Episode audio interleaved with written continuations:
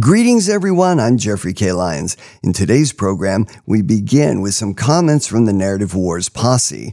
We open up then with an update regarding the Maui fires and the rapid spread of lawsuits.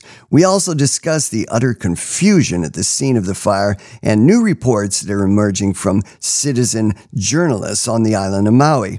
And just in time for back to school, it seems like we're back to masking up as certain health officials are talking talking about the return of COVID protocols. And finally, there's that infamous Donald J. Trump mugshot that's circulating out there, courtesy of a certain courthouse in the state of Georgia. Well, it seems that mugshot has gone viral and is now more famous than any 1960s counterculture Andy Warhol knockoff art that is circulating. All of this and the bigger picture on today's edition of Narrative Wars. I'm your host, Dr. Jeffrey K. Lyons, and you don't want to miss this.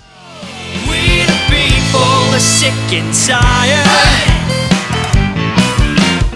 Let's peel back the curtain of confusion to shed light upon the mainstream media madness. And now, Narrative Wars with your host, Jeffrey K. Lyons. We the people are sick and tired.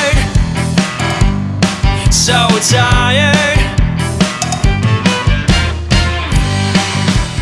Well, let's jump right into today's program. And we're going to do that by taking a look at some comments from the Narrative Wars posse. It seems like GETTR is the easiest way for our listeners to respond. So take a look at GETTR. go to Jeffrey K. Lyons, and you'll find us, Narrative Wars, on GETTR. The truth of Lahaina Maui fire is being covered up. That was one of the stories that we covered last week. And here's some responses. Uh, Speak Truthfully said, I've been listening to a lot of talk about EMPs and DEWs, so I assume Speak Truthfully is referring to electric electromagnetic pulse, and direct energy weapons. Continuing, Speak Truthfully says, Considering the heat that melted iron and the things that weren't even touched, it certainly gives you food for thought. Well, yeah, it certainly does. And we're going to continue to investigate that. If there was a fire the night before, writes Storm Bear, why didn't the firefighters, why didn't the fire department report the siren warning system wasn't working?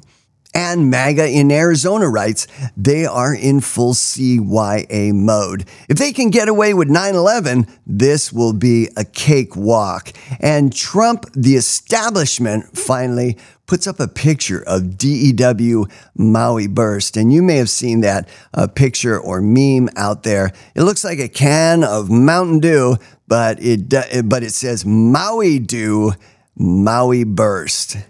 Well, thank you for that feedback. And again, take a look at our GETTR page, Jeffrey K. Lyons. You'll find Narrative Wars on GETTR. And just post up your comments on the, any particular story that we cover, and uh, we'll take a look at those comments. We certainly appreciate them and appreciate the feedback uh, that people are giving. This is your program, this is your platform, and this is the reason why we do it. All right, let's jump right into the first piece here. Maui County sues Hawaiian Electric Company alleging negligence. Well, the county of Maui is suing Hawaiian Electric Company alleging that negligence led to devastating wildfires. And this comes as officials release the names of hundreds of people that are still accounted for. So let's jump right into this. Uh, this is cut number one. NBC's Sam Brock is in Maui for us once again with the very latest. So, Sam, let's start with that lawsuit. What's what's at the heart of the lawsuit? Sure. So, Craig, this is the 13th lawsuit that has now been filed against Hawaiian Electric. What makes this so significant is, Craig, it is the first time that the county is directly blaming the utility for what happened and seeking just compensation. They're saying right now this is a systemic failure of the power grid system wide. Now, there are three different components of that lawsuit. Let's talk about them as it pertains to negligence. One of them is not de energizing the lines. Craig, they say that with the high wind warnings and red flag warnings, that should have been a common sense course of action. It didn't happen.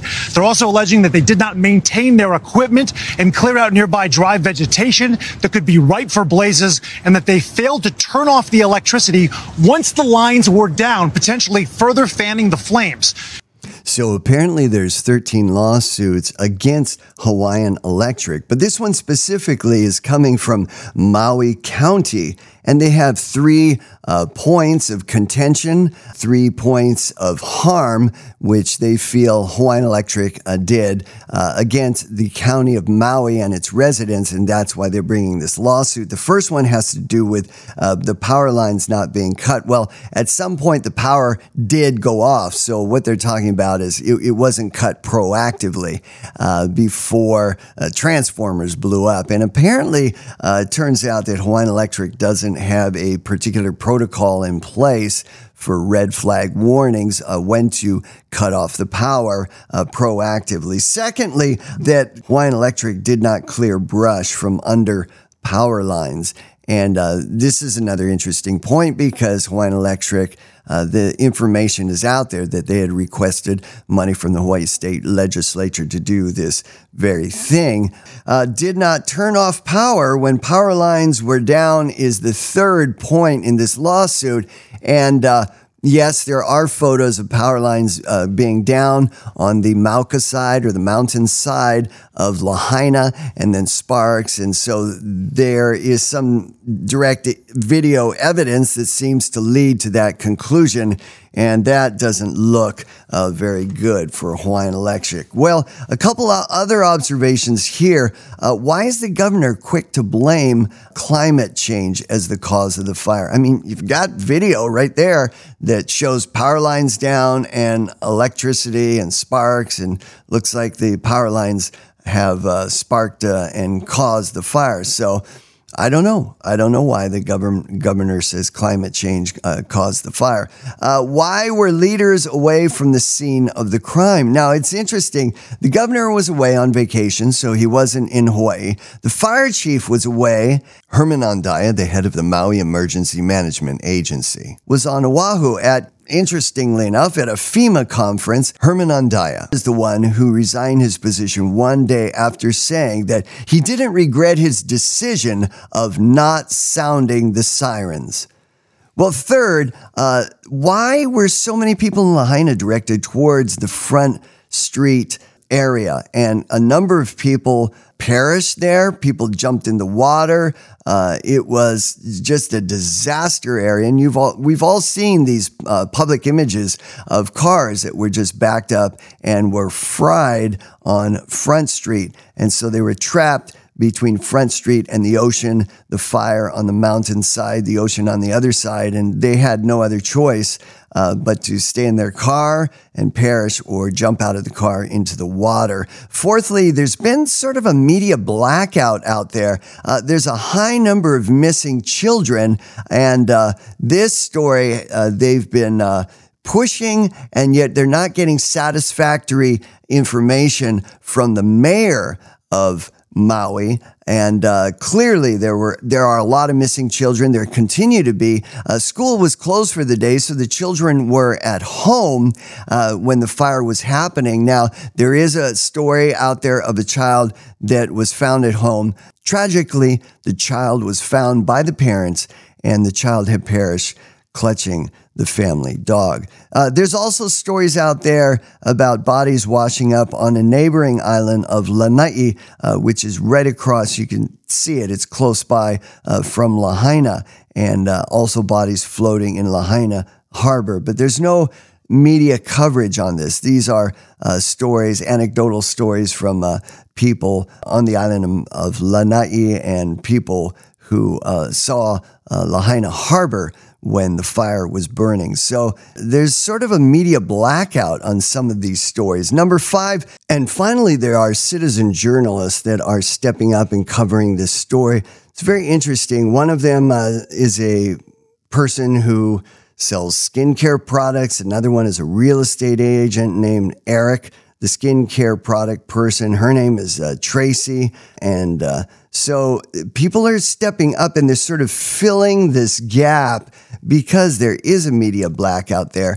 And in today's age of social media, cell phones, uh, TikTok, and YouTube, uh, everyone has access uh, to shooting a quick video, putting something out. So, this is what we're seeing citizen journalists uh, filling that media blackout gap. And that's why we keep hearing of new stories and new information continues to come in as people come forth to give their story.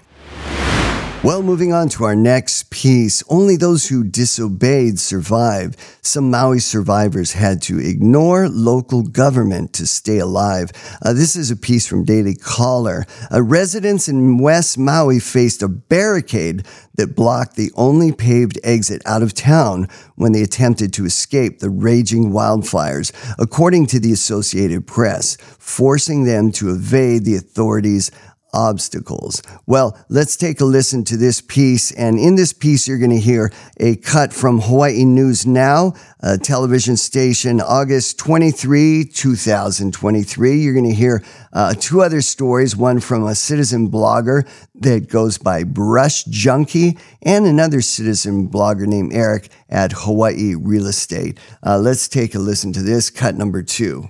This morning, new reports of roadblocks and confusing, confusing communication contributing to the chaos in Lahaina on the night of the deadly fire.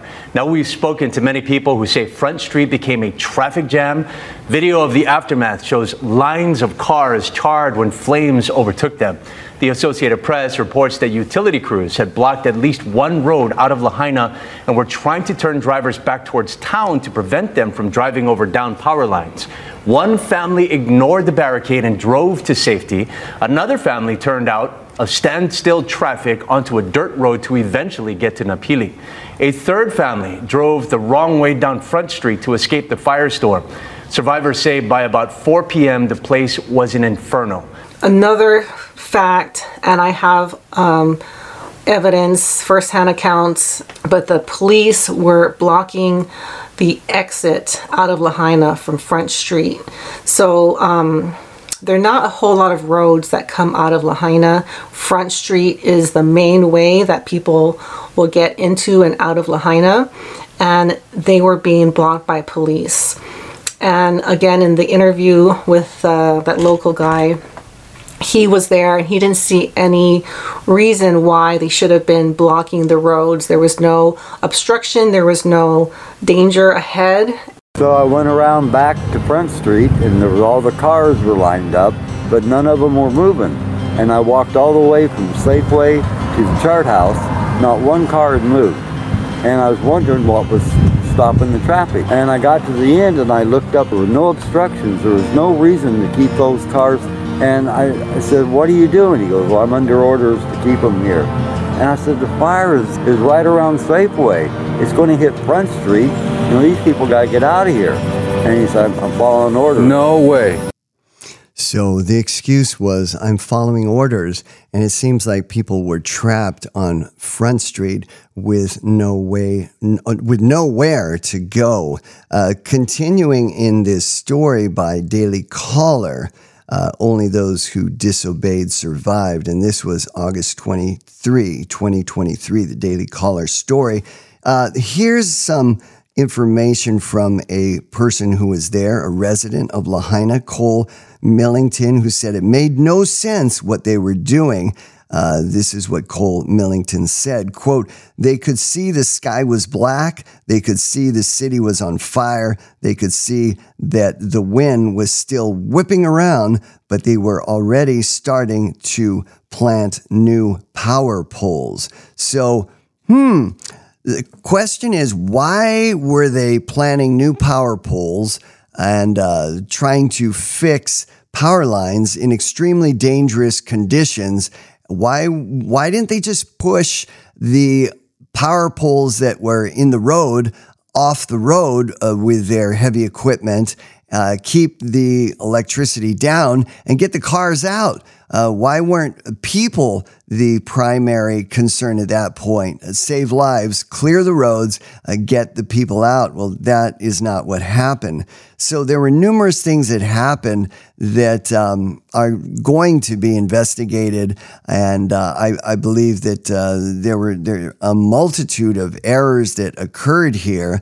And so, of course, hindsight is always uh, 2020, but there were some decisions that were made that certainly uh, were not uh, the best at the time. Uh, many residents could not escape the traffic. They abandoned their cars to jump in the Pacific, and we went in detail and we covered that in our last episode last week. If you didn't hear that, you might want to take a listen to last week's episode. Well, a couple observations here. Um, I spoke with a Lahaina homeowner personally uh, that said the bypass road was blocked and traffic was being directed down to Front Street. And again, the bypass road they're referring to the road that is on the Mauka side or the mountain side of Lahaina. Lahaina lies between two roads. It's a small town, 12,000 people. Uh, some say 13,000 people, no more. But it's between two roads. And so there's only one way uh, in and out of these two roads, and that's it. But the upper road that is on the mountainside, completely blocked off.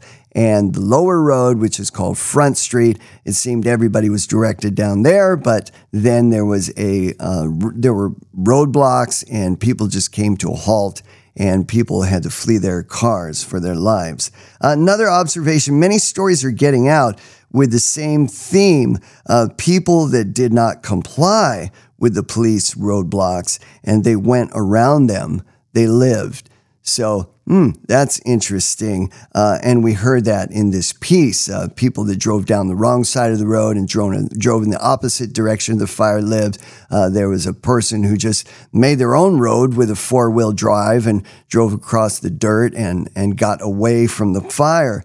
But unfortunately, uh, that was not the majority of people. Maui chief of police is making excuses uh, and is there are conflicting stories that don't seem to match up with the eyewitness survivors. Well, the Maui uh, police chief is saying, and this is from another story here. This is AP August 24th, 2023. The story is titled In Deadly Maui Fires, Many Had No Warning and No Way Out. Those who dodged a barricade survived.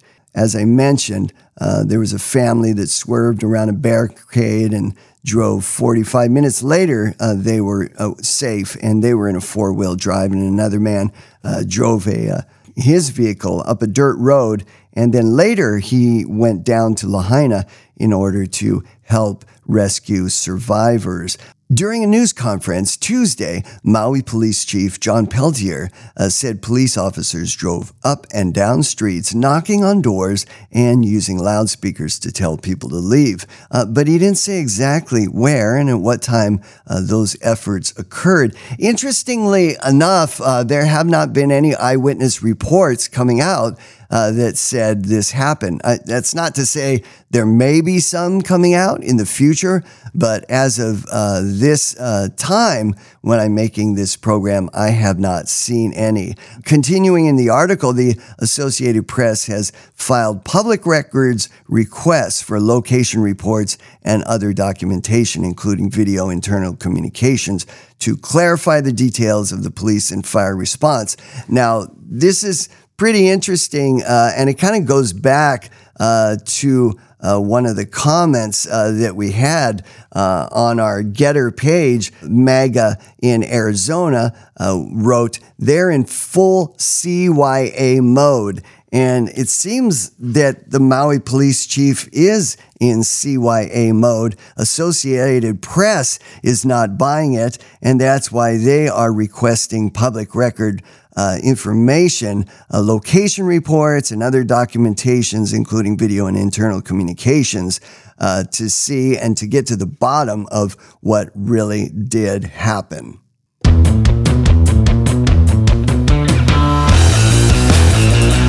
Well, Narrative Wars continues to expand its audience both in the United States and internationally. We've got listeners in some exotic places such as Brunei and Pakistan, And we've also got listeners in Australia and Canada, along with others each month. Now, this list continues to change, uh, so thank you, international listeners. Hey, we're so thankful for you, our Narrative War listeners.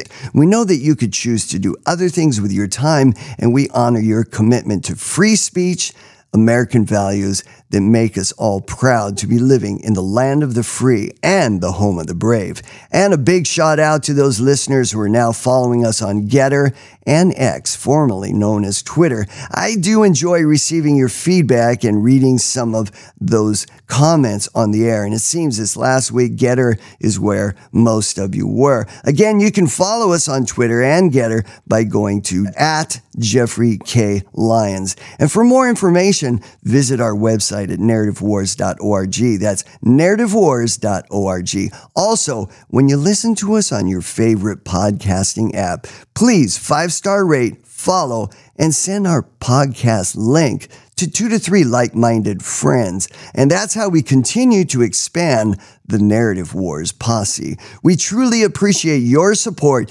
You are the reason why we do this program. And now let's continue. Well, moving on to uh, our next piece uh, today, let's take a listen uh, to this. Now, this is a piece that has to do with the return of the mask. There is a lot of buzz out there, especially on Twitter. And I think it's primarily parents that are concerned about this. You know, are we going to have to mask up our kids? My kid hates the mask. I had a conversation recently with a teacher that moved from a blue state uh, to the heartland of America. And that teacher, I asked, you know, why, why did you why did you move? And he said one word, freedom. And then he went into a little more detail. He said, you know, it's really tough for teachers because we were being told in said blue state, which just happens to be Hawaii, but it wasn't the island of Maui, it was a different island. Uh, in any case, this person said, We were telling our students they had to put on masks because that was the protocol. That is what the Department of Education was requiring. Uh, but the kids hated it. And then when the kids went home, they complained to the parents, and the parents hated it. Uh, so we're caught in between the, the, the students, uh, the parents, and the official protocol of the Department of Education of the state of Hawaii. So uh, I just had enough. So uh, yeah, he picked up and moved and left paradise and went to a red state for freedom. Taking a look at this story in the Washington Examiner, August 25th, 2023, the story is Return of the Mask. COVID 19 spikes, prompt restart of U.S. mandates. It almost sounds like a uh, like a cheap B horror movie, doesn't it? Return of the Mask.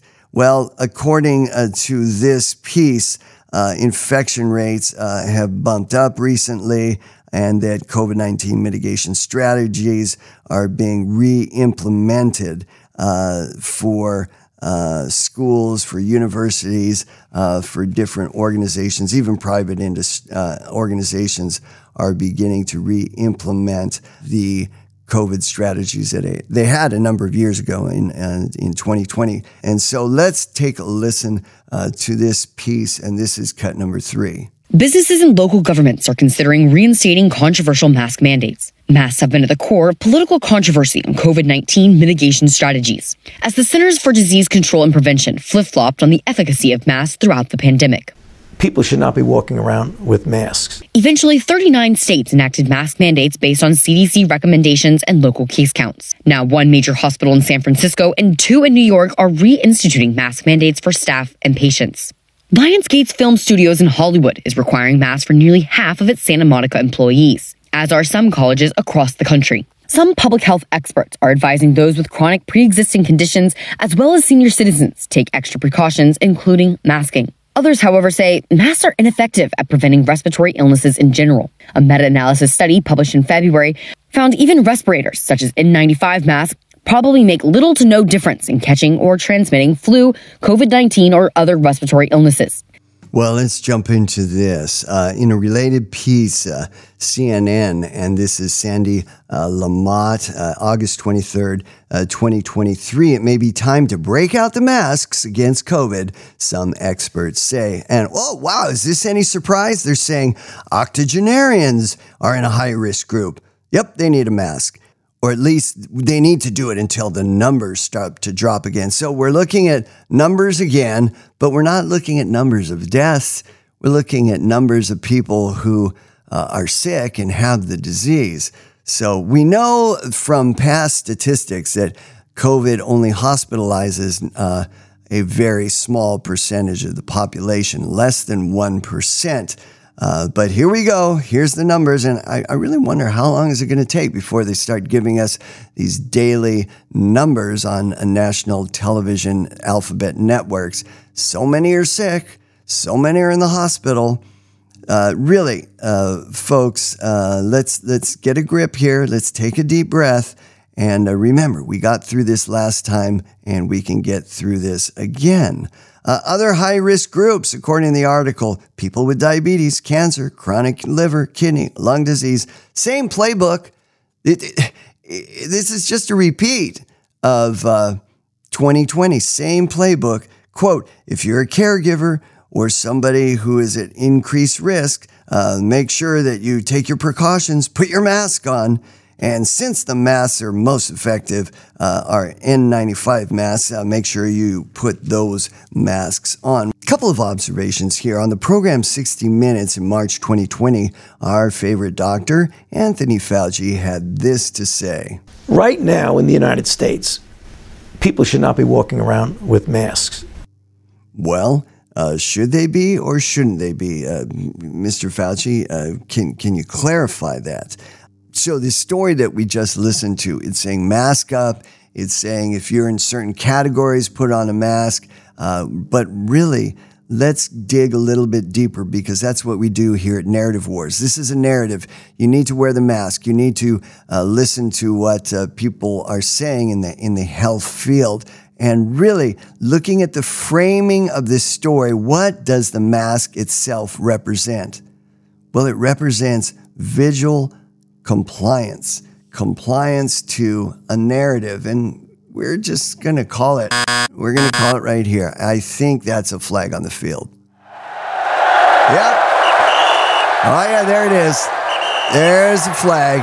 Yeah, it's on the field. So, uh, again, it's the same playbook. Uh, it's like we haven't learned anything. Look, people got the uh, vaccines, people were wearing the masks, and COVID still spread everywhere. The vaccines we were told would stop the spread, it didn't. The masks we were told would stop the spread, it didn't. And so, I mean, have we learned anything? I'm not sure. I'm not sure. Uh, another observation uh, isn't it curious that COVID appeared in 2019, about one year before the presidential elections, which were in 2020? And now there's a COVID reboot, sort of like a bad movie coming back. Yeah.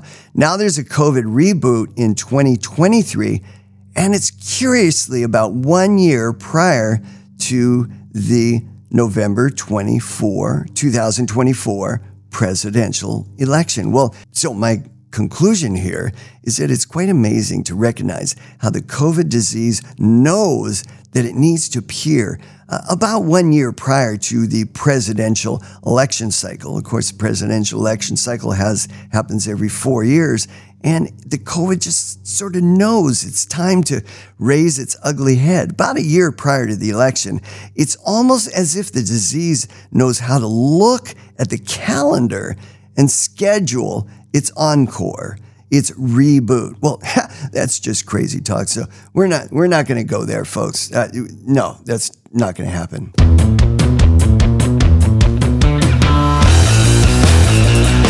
Well, taking a look at our final piece for today's edition of Narrative Wars, the Trump mugshot. Now, Trump was indicted last week, and this was the fourth indictment, and this was in the state of Georgia.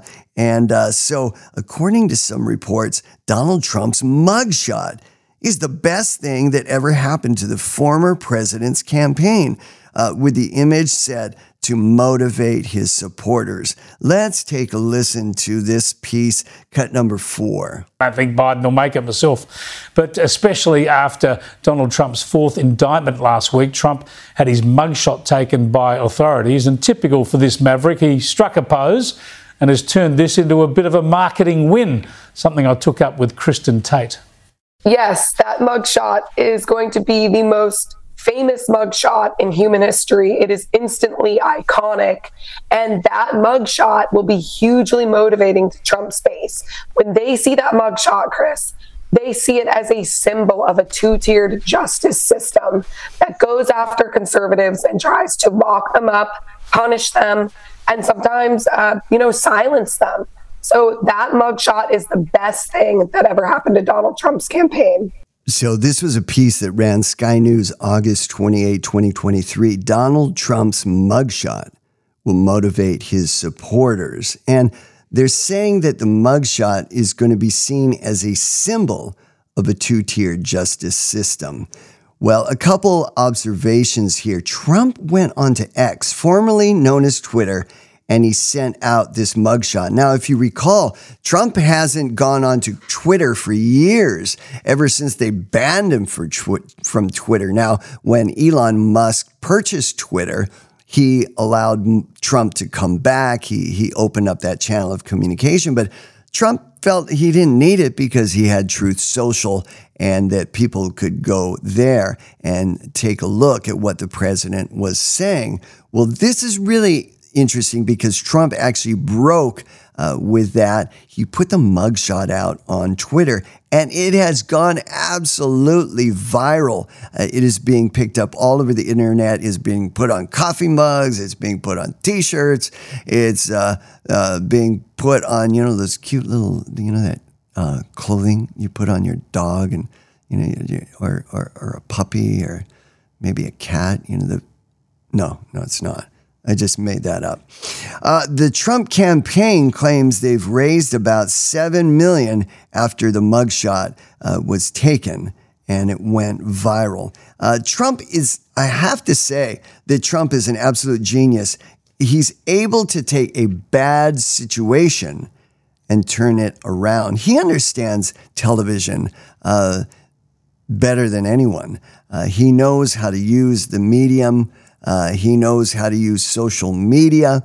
He knows uh, how to uh, put out an image. And of course, images are what drives both social media, your Instagram, your TikTok, and of course, television. Uh, District Attorney Fani Willis, uh, she handed Donald J. Trump, and this is the DA in uh, Georgia that took the Trump mugshot District Attorney Fani Willis, she gave Donald Trump uh, millions of dollars of free publicity. You know, as this thing has gone viral all over the United States, all over the world, this is millions of dollars worth of free publicity. And notice how the three other district attorneys in federal court they refused to take a mugshot of Donald J. Trump. Hmm, maybe they knew something that Fani Willis did not know.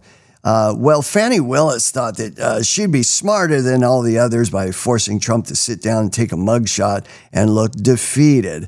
But it turns out uh, Don, Trump doesn't look defeated. He looks resistant. And I can see t shirts coming out with his face and, and the word underneath it resist or other spicy language. Uh, before boarding the airplane and departing from Georgia, Trump proclaimed that he, uh, once again, that he was innocent and that he had done nothing wrong by challenging the results of the 2020 presidential election. And again, we've covered this in past uh, programs, but if you're just joining us uh, in, uh, and this is your first uh, listen uh, to Narrative Wars, you remember past presidential elections. there was Al Gore uh, who challenged the election. There was somebody named Hillary Clinton that uh, challenged elections, the election results multiple times. Uh, there were even uh, people that uh, challenged the election at the gubernatorial level across the country. So, this is a part of what we do in America. This is First Amendment protected free speech. And so, you know, when when this happens, people are saying, well, you know, the United States is beginning to look like a, a banana republic where the Constitution is meaningless and the uh, First Amendment and the free speech uh, protections uh, in the Constitution aren't worth the paper they're printed on.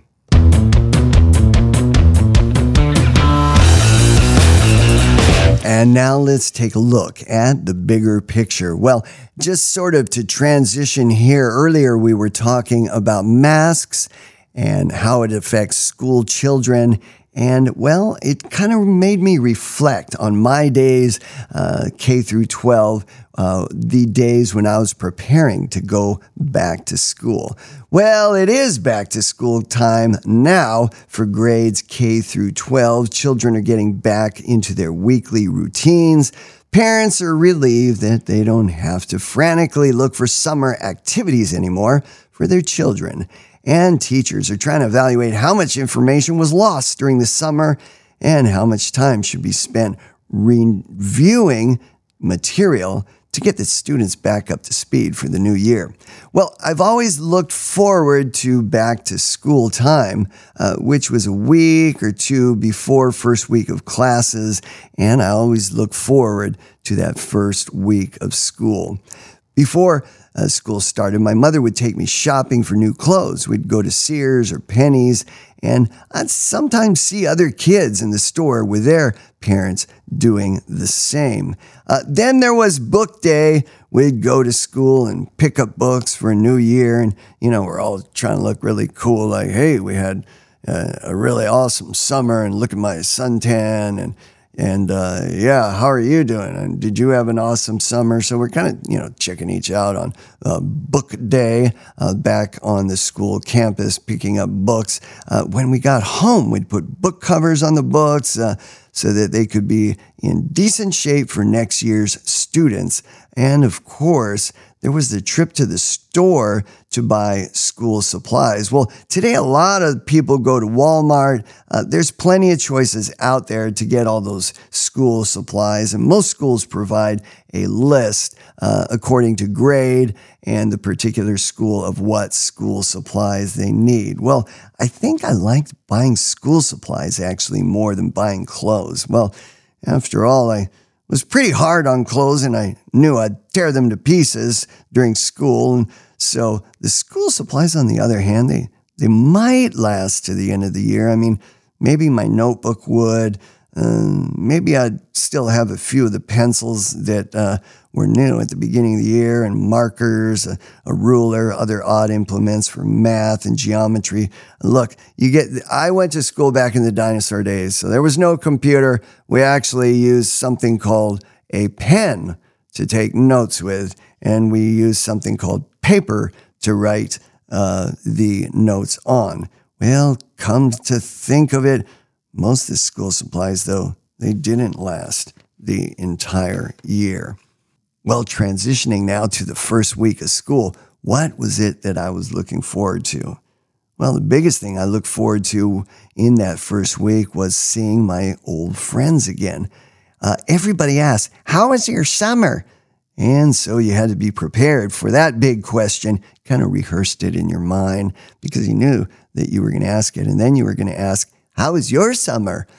So no one wanted to have a lame answer like, well, I, uh, I just watched a lot of TV and I rode my bicycle during the commercials. No, lame. No, no, nobody wants to be saying that or caught dead saying that. So if the family took a vacation to another state, well, you were expected to tell that story. And I, oh yeah, we went to, uh, you know, this really big park and there was this thing and called a geyser and it would go shoot up in the sky and the water was really hot so you had to stand far away from it and there was buffalo and yeah i think they have a tv show about that place today now but that tv show wasn't around back then. And if somebody got a new dog or cat details needed to be provided post haste and if you got a new brother or sister well that was a really big deal.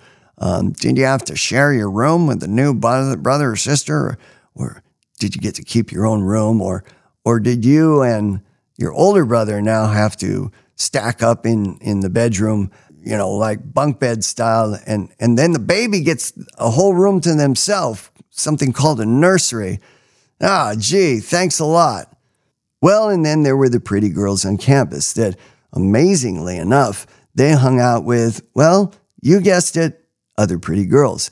And I guess it was sort of a defense safety maneuver.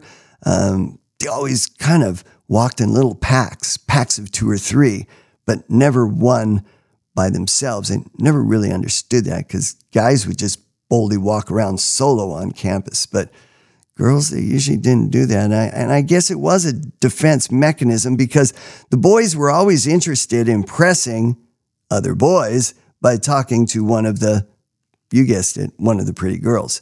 Well, as you listen to my feeble recollections of my bygone K to 12 years, I hope that my ramblings will trigger some brief moments of happier memories and happier times and the innocence of your childhood. But now, in today's world, it seems that uh, things have changed a bit. Uh, it's as if the simple joys of childhood and the veil of innocence has been lifted. Uh, yeah, the uh, frickin' CDC is now involved in back to school. Did I just say that? Can you say that on, on a podcast? Uh, make sure your kid is germ aware, according to the CDC. Pack a mask in your kid's school bag, mom or dad, along with hand sanitizer. Don't stand next to another child if they're symptomatic. Well, you know, when I was a child in K through 12, I didn't even know what symptomatic was. Even today, it takes a bit of an effort to spell it.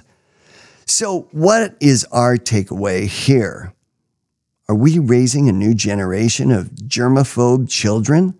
Will going to school in hazmat suits for grades K to 12 be the next logical step in the precautionary disease prevention narrative? Hmm, I certainly hope not, but only time will tell.